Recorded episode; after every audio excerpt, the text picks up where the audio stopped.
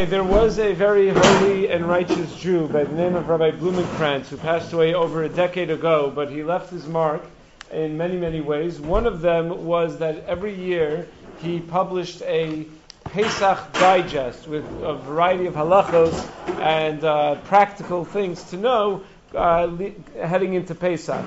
This digest accomplished a number of things. First thing it accomplished is it brought a new genre that overall that genre makes life easier for us. I mean, the idea of product lists for Pesach in English, where someone has done all the research. Every time you go on your OU app or CRC app to figure out what you can and cannot buy, um, you are, uh, we are indebted to Rabbi Blumenkrantz for that. The second thing that it accomplished was that it introduced tons of chumras in Hilchas Pesach that a generation of people assumed was actually mainstream because he was the only show in town. He was the only one producing. So he, had, he, had, he certainly was a major Talmud Chacham and had every right to every shita that he had. But it doesn't mean that that was the mainstream shita that everybody else held, and people just naturally assumed it was. And the third thing it accomplished was that it provided him with a platform for his shitos on non-Pesach related issues as well. Since all of Klal Yisrael relied on that book for their Pesach related questions, so they got he, he was able to stick in what he thought about electric shavers and you know all other sorts of contemporary issues. One of those issues, what we're going to talk about today, is this: a styrofoam cup. So our Blumenkrantz held that styrofoam cups are not kosher. You might ask, but who will eat a styrofoam cup? No, it's not about eating the styrofoam cup, it is about using a styrofoam cup. Now, what could the issue be with using a styrofoam cup? In the recently published Contemporary Halachic Problems, Volume 7, Rabbi J. David Bleich has a nice article on this topic, and he takes Rabbi Blumenkrantz's concerns very seriously, and he addresses them as follows. What is the issue? Well, the issue is that styrofoam cups are made, the mitzias is, they're made with thousands of small polymer beads that are put into a cup-shaped mold, and then steam expands the beads and it forms a cup. So that alone is not a problem. Those polymer beads are not at all a kashrus issue. Thing is, though, it would be very difficult to remove these now expanded beads from the mold if not for a mixture of zinc oxide and stearic acid, which is added as a release agent to let it come out of the mold more smoothly. The stearic acid is the problem because while it can be derived from vegetable sources, it's not. It's usually not derived from vegetable sources and therefore it can pose a kashrus problem. Now, how much of this is stearic acid and how much of this is polymer beads? Approximately 499 five hundredths of this is, uh, is polymer beads, and one five hundredth of it at, at most is stearic acid, meaning very, very little of it is actually the non kosher product. But be that as it may, you don't want to have something non kosher go into your mouth, right? So. Uh, so what are the tzadim lahakel? So tzad lahakel number one might be that the stearic acid has no taste, no flavor whatsoever. The Rama writes in Yerideyas in Peizayin Sifyud when he talks about the Or Hakeva, he says that once something becomes like Eitz Bialma, it becomes a flavorless piece of wood, it does not pose a kashrus problem. A second sad lahakel is that it's certainly batel, right? The stearic acid, it's, it's one five hundred. It's way more than shishim. However, one may argue that bittul may not apply over here because bittul maybe only applies when it's food in another food, but not when it's a food in a non-edible. Meaning the actual beads are not are not edible; they are not a food at all. The logic of bittul might be that the taste of the smaller thing is overwhelmed by the taste of the larger thing, of that which has the, the greater volume. If there is no taste to that which has the greater volume, because it's not a food at all, well then maybe bittul can't work. However, Rabbi Bleich argues that more likely the idea of bittul is that a smaller food is dispersed in a larger volume so in such a way where it's not even detectable. Nothing to do with the flavor of the larger of the larger food, just the fact that it, it so disperses the smaller food that you cannot detect the flavor at all, in which case a food would be able to be batel even in a non-food. A third tzad lahakel uh, that's suggested is that there is a Mishnah Masech Trumos Perikir Aleph Mishnah Vav, where the Mishnah talks about if, let's say, I have kalim that had truma in them, and I want to use those same kalim to store chulin. I happen to not be a Kohen, so I'm not allowed to eat truma. And I want to store uh, chulin in those kalim. So the Mishnah says, even though there may be residue of the truma attached to the wall of the kli, it's okay. You could just rinse it out, and it's fine, even though there may still be residue of truma there. So some wanted to suggest. So you see that apparently slight residue in a kli is not going to be a problem. However, it seems that that is not at all a viable maramakom for our discussion. The Rash in Maseches Trumos explains that that was a kula specifically for Truma. The Tosher Kiveger, in the name of the Rashba, says not, not, not just a kula specifically for Truma, it's Dafka talking about Truma Midrabanan over there, it's not even talking, talking about Truma Midaraisa.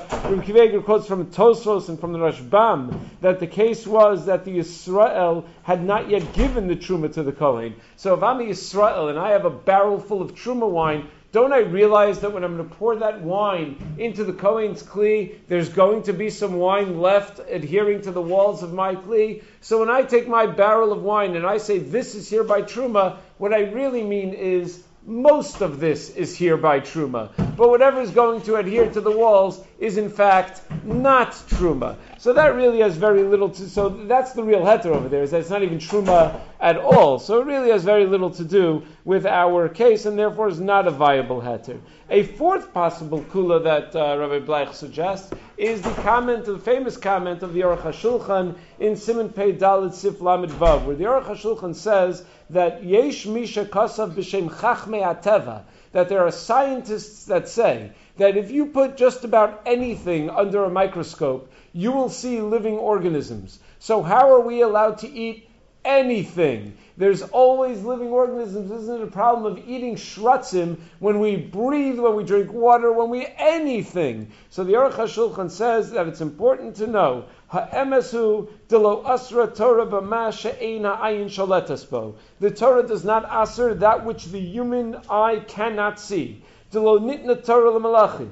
Dim lokein, hare kama me'achokrim kasu shagam kola avir humale bruim dakim and adakim.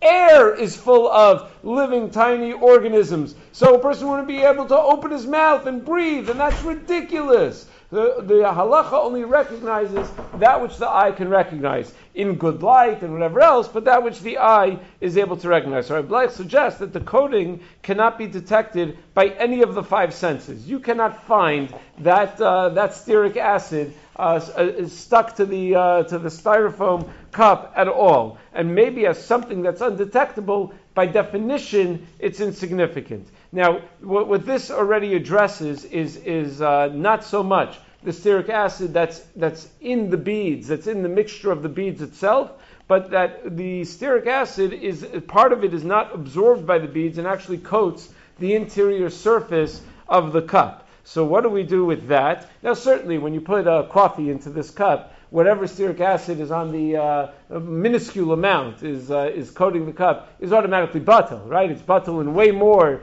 than uh, than shishim in whatever liquid you put in here. But there is a problem. One is not allowed to be mevatel iser lechatchila. So if I know that there's a minuscule amount of iser in here, when I pour a coffee in here, aren't I violating ein mevatel iser lechatchila? That I'm actively making bittel happen. So to this he suggests the Shulchan Aruch writes in Yardesim and Saditesiv Zayin that the reason ein mevatel in iser lechatchila is that out of a concern that a person might think he's being mavatal the Yisr, but mess up the math in his head and do it in a way where it's not actually being mevatel Yisr. But, says the Shulchan Aruch explicitly, if you have a type of kli that has some minor blia or some minor amount of Isser, where no matter what you put in that kli, it's always going to be enough to be batel. So there's no concern that you might mess up the cheshbon because there's such a minuscule amount of iser that no matter what you use it for, it's always going to be batel.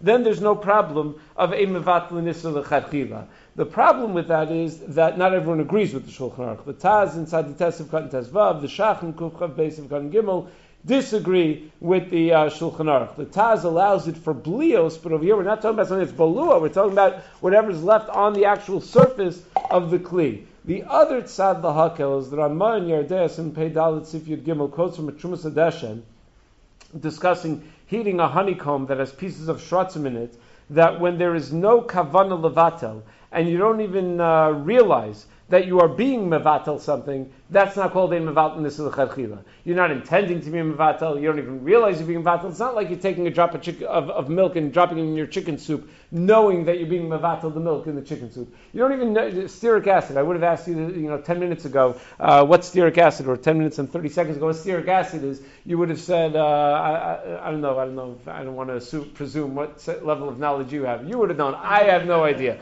You know, you wouldn't have known. You certainly wouldn't have known that it's there on the cup and that you're trying to be mevatel.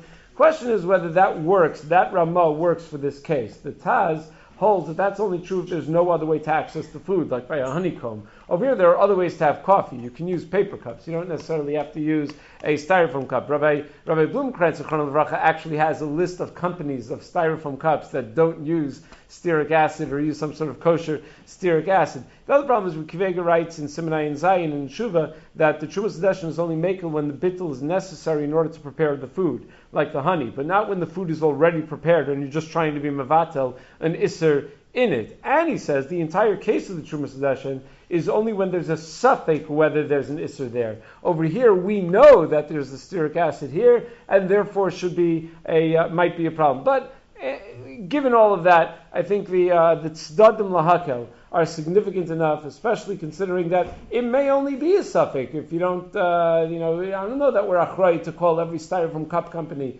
and figure out, uh, you know, what exactly their policies are, what exactly the way they make the, the cups are. Um, the, the final word, though, Bleich points out, is that this shail is quickly becoming irrelevant because uh, in, in a growing number of cities, styrofoam cups are becoming illegal to, uh, to use um, because it gets lodged in the intestines of marine animals and kills them, and it becomes a sponge for contaminants and pollutants. So it's uh, you know the environmentalists have uh, have won, and styrofoam cups are becoming so. Other than here in yeshiva, styrofoam cups are becoming less and less commonly found, and uh, therefore Rabbi Blumenkrantz of I'm sure, is looking down from Shemayim and smiling that uh, in the end of the day he won. Okay. For the ones who work hard to ensure their crew can always go the extra mile, and the ones who get in early so everyone can go home on time, there's Grainger, offering professional grade supplies backed by product experts so you can quickly and easily find what you need. Plus, you can count on access to a committed team ready to go the extra mile for you. Call, clickgrainger.com, or just stop by.